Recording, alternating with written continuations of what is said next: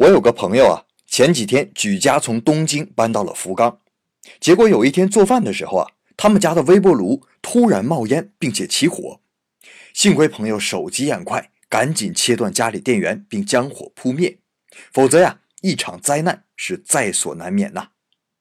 经过调查呀，原因就出在微波炉的频率上。朋友家的微波炉呢，是在东京买的五十赫兹的专用微波炉。而福冈的用电呢是六十赫兹的，由于微波炉负担不了高频率，这才发生了这次险情。那首先呢，给大家科普一下这个频率是什么意思。高中的时候咱们都学过，不过这么多年不用，肯定很多人都已经忘了。我们现在用的电压呀都是交流电，交流电是以波的形式传播的，有波峰呢就有波谷，仅凭一条波呀，电压是不稳定的。所以特斯拉呀发明了三相交流电，就是在三个不同的相位上电流啊汇合在一起，这样呢就能形成一个稳定的电压。举个例子啊，发电机呢就好比是一个电风扇，一片扇叶就是一条电流。那一片扇叶转起来的时候呢风小，而且你看到这个风扇的时候啊有很大的空隙。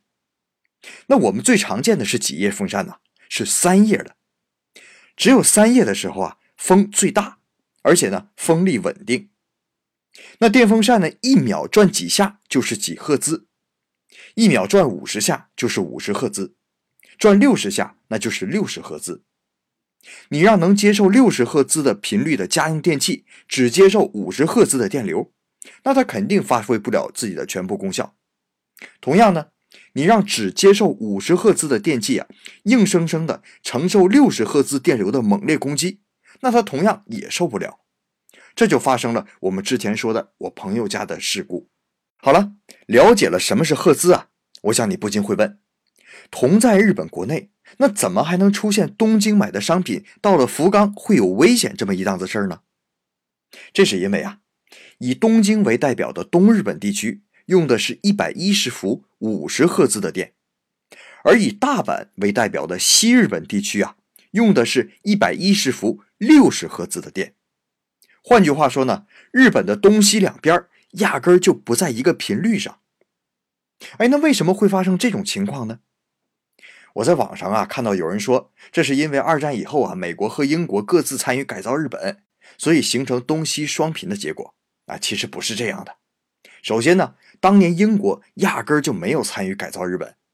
其次呢，日本的整个电力系统啊。在明治初年就已经成规模了。明治维新时期啊，日本大力发展民营企业，所以很多今天的著名企业都是那个时候建立起来的。电力公司也是一样，政府没有插手。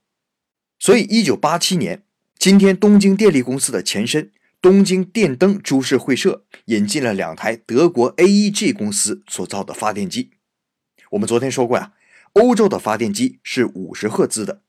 所以东京从此就开始了五十赫兹的时代，而又过了一年呢，一九八八年，大阪电灯，那这家电力公司现在已经没有了，但曾经是创立了松下电器的松下幸之助的老东家。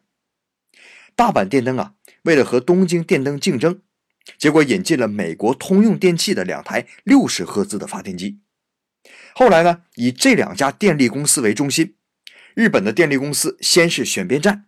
然后呢，就像跑马圈地似的，开始一个村一个村的划定自己的范围，最终变成了今天以静冈县富士川和新泻县细鱼川为界的东西两个频率区。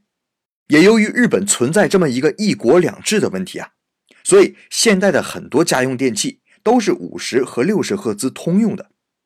不过像某些洗衣机呀、微波炉这些产品呢，还是要看好是否能够两种频率都用。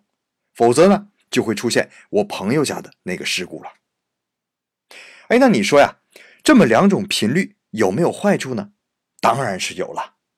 除了日本人搬家的时候非常费事以外啊，还有一个更大的缺陷，那就是不同频率的各个电力公司之间的电力不能互相输送，因为五十赫兹和六十赫兹互相转换呢，需要一个频率转换所。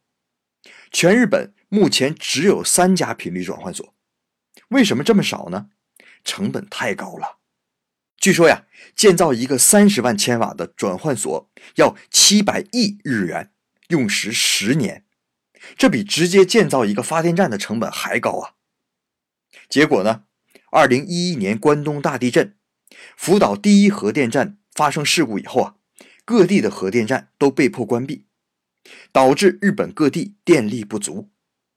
其实这个情况有很大程度上就是因为电力不能互相输送造成的。所以目前摆在日本人面前的这个五十还是六十的问题，真是个两难的难题呀。好了，今天就说到这儿，我是老杨，咱们明天再见。